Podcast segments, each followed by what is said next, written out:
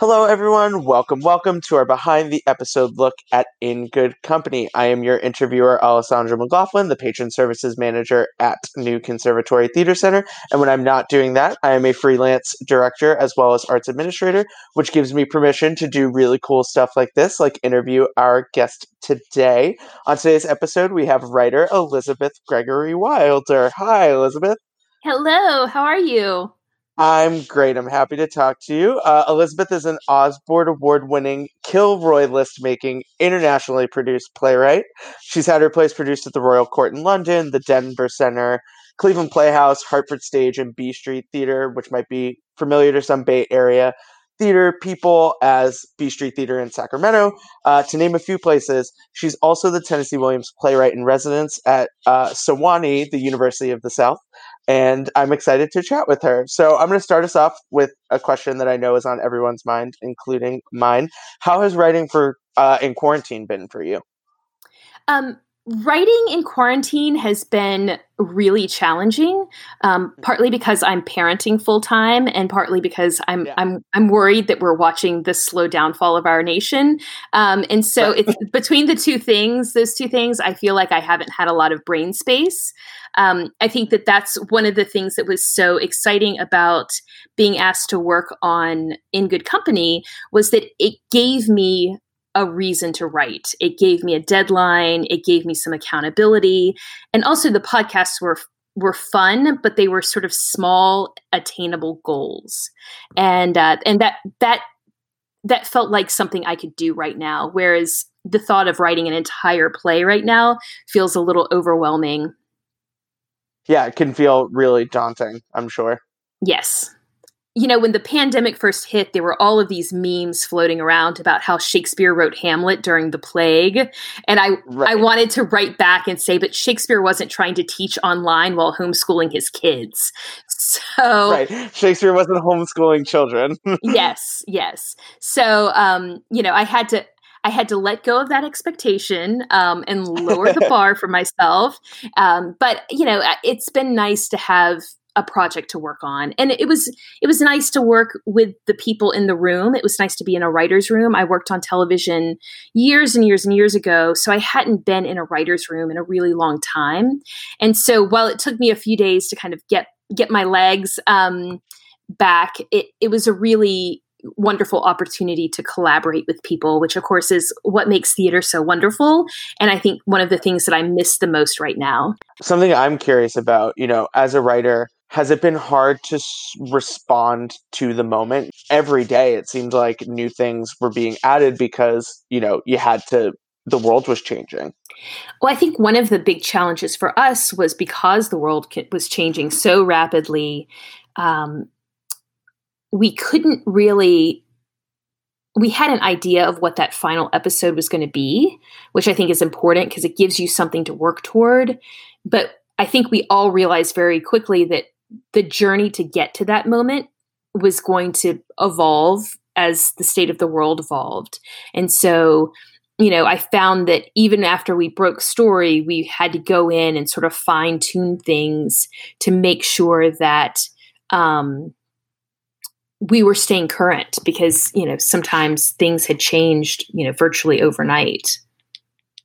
Right. With the, you know, with the Black Lives Matter stuff and the, you know, you guys stopped right before the California fires. I'm sure that probably would have played yes. an element into it. You know, it's, it seems like we're watching history happen live, which a lot of our, you know, I know my grandparents obviously lived through World War Two. You're living history, whether you realize it or not. Yeah, it's been interesting because my my grandmother, and this tells you how much older I am than you are, um, my grandmother is one hundred five.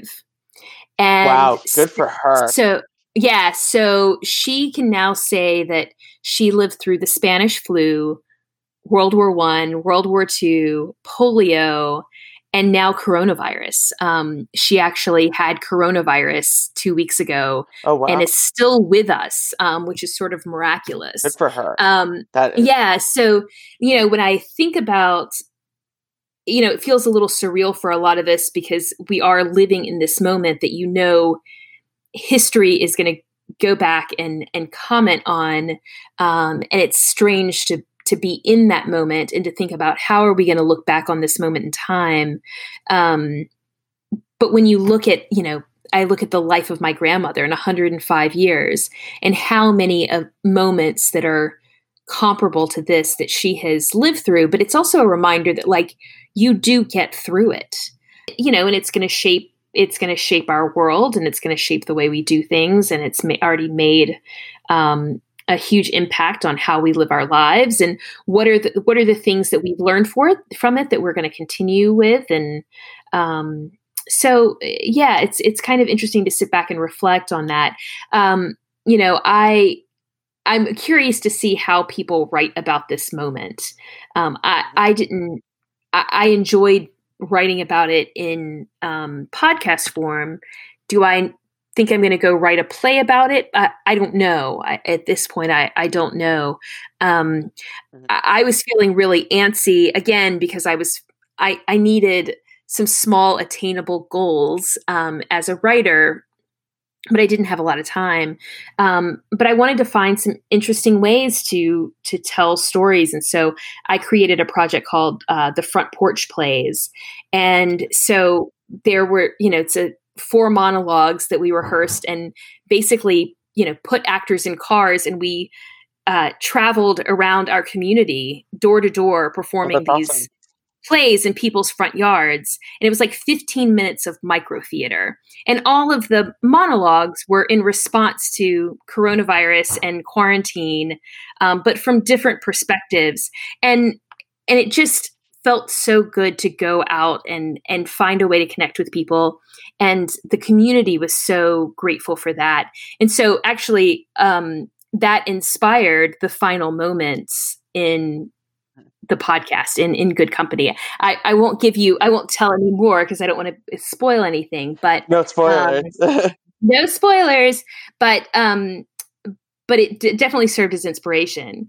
Um, but I think, you know, people are just, we're just desperate to connect with one another. And so finding ways to do that um, has been really interesting and exciting to see h- how we do that and how we continue, you know, this art form just continues to um, find new ways to reinvent itself. Right. And to get into your episode, that is a perfect transition. We see this really interesting uh, interaction between Kaiser and Javier, and we see Kaiser breaking down his walls a lot. And it seems that the Black Lives Matter movement really sort of inspired that conversation. We were seeing a more, you know, as Kaiser is a B I P O C artist living in this world, we sort of see him break down the walls that he's put up to be this confident, you know, New York playwright, all these things. What was it inspired by some of these things, some of the stuff that you had seen from the community, what was needed, you know? I definitely, you know, I, I was really trying to stay um, educated and aware of the conversations that were happening in regard to um, the Black Lives Matter movement, the B I P O C movement, also the We See You White, um, bright, yeah. White American theater. Um, and so I felt like I was able to take a lot of what I was hearing from friends and members of that community and the conversations that were happening and trying to take that and apply it to the stories that we were trying to tell, because you want to try to tell them in the most authentic way possible. Um, you know, and it's, it's one of the, one of the things I love most about being a playwright is that it gives me a chance to stand in other people's shoes and see the world from different perspectives. And, and I find that to be a real, a real gift, um, that comes from doing what we do. Um, I think it, it requires a lot of empathy and awareness. And, um, you know, so much of why I write is to make sense of the world around me. And, um, I think being able to look at the world and look at different situations and scenarios from different perspectives helps me do that. It's sort of my way of, of working through all of that. Right. And I think another really great moment in it is the Lola and Skip conversation, because I know when I read it and when I listened to it, I was like, oh, I, I know this conversation as someone who is luckily still employed at his theater and, you know, is working in the theater. These are very real conversations that theaters had to have. What inspired that? Was it like, you know, you know, obviously you've worked in theater, so you know how the admin side works probably, but, you know, had you had any experiences like that, or were you, you hearing from friends knowing that these were the conversations they had to have? Oh, you know, I was just watching theater after theater um, that I love and admire and have relationships with, um, making these really tough calls about like, how, how do we proceed? Um, and, and so it felt, you know, it felt very familiar. It felt very personal. Um, you know, I, I had a show that was eight days into rehearsal when the world got shut down. Um, yeah. And that's a play that's not going to come back. And and that's heartbreaking, you know, when you see right. two and a half years worth of work just sort of disappear. Um, and, you know, but I know that, I mean, you know, my heart through all of it was breaking for all of these artistic directors and administrators who were having to make these really painful decisions. Right. It's sort of, I was told it was from um, other administrators who have been in the industry longer than I have, that it was very much mirrored to the um, economic crash in the late two thousands. Mm-hmm. That was like every every theater was sort of in a similar boat where they were like, what are we going to do? We're, you know, there's not a lot of money to go around. What are we going to do? And it's interesting mm-hmm. to see how that's even more mirrored. It's even taken further now because we can't gather.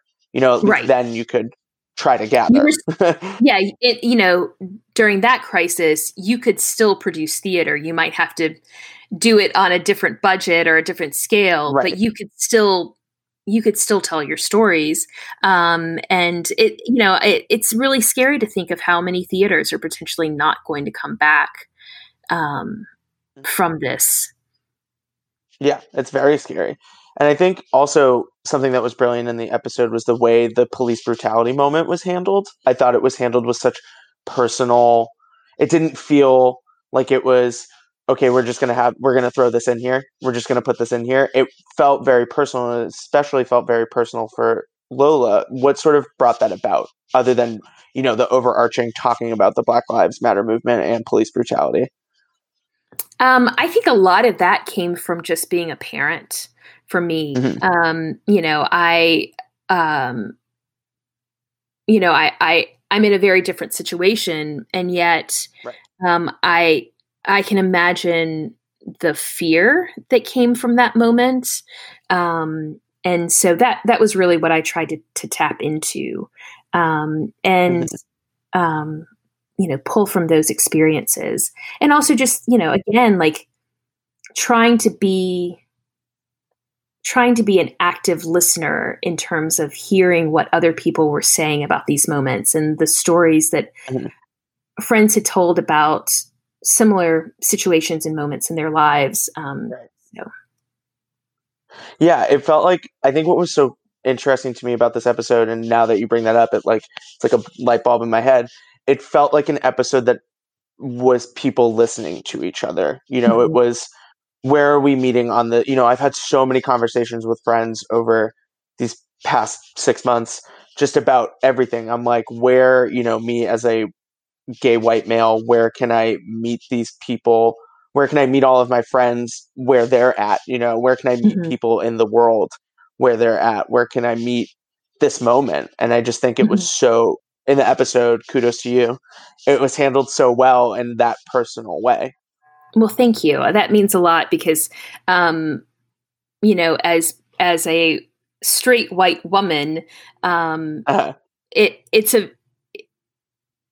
I wanted to make sure that I was handling it with care, and um, honesty and integrity, and um, so you know, I worked really hard on on that episode, and you know, I think one of the great things about what Ed did was he, he pulled together a room full of people who all were coming from very different perspectives. So even though I wrote the episode, all of those people and their experiences helped shape that episode. So, you know, people were able to give me notes, and, um, I was able to incorporate those notes into the work because we knew that this was a really important conversation that, that that had to be had within the context of the the story. Um, and we just really wanted to get it right. So, you know, I, I might have put the words on the page, but the the feedback um, from that group of writers really is what made made it what it, you know, what it turned out to be.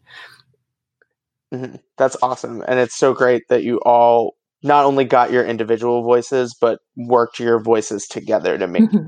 this great thing. And unfortunately, Elyzabeth, we are out of time, but thank you so, so much for chatting with me today. It's been a pleasure. Thank you so much. Yes. And for our listeners, thank you for joining uh, Elyzabeth Gregory Wilder and I on this bonus episode for In Good Company. This is presented by New Conservatory Theatre Center. We are San Francisco's premier nonprofit queer and allied theater, but you can learn more about us at N C T C S F dot org. There you can also donate. Any amount helps right now. It helps us bring you content like this, as well as continue to be an artistic home for Bay Area artists. And you can find us on social media, on Facebook, Twitter, and Instagram at New Conservatory Theatre Center. Thank you so much for sharing your time with us.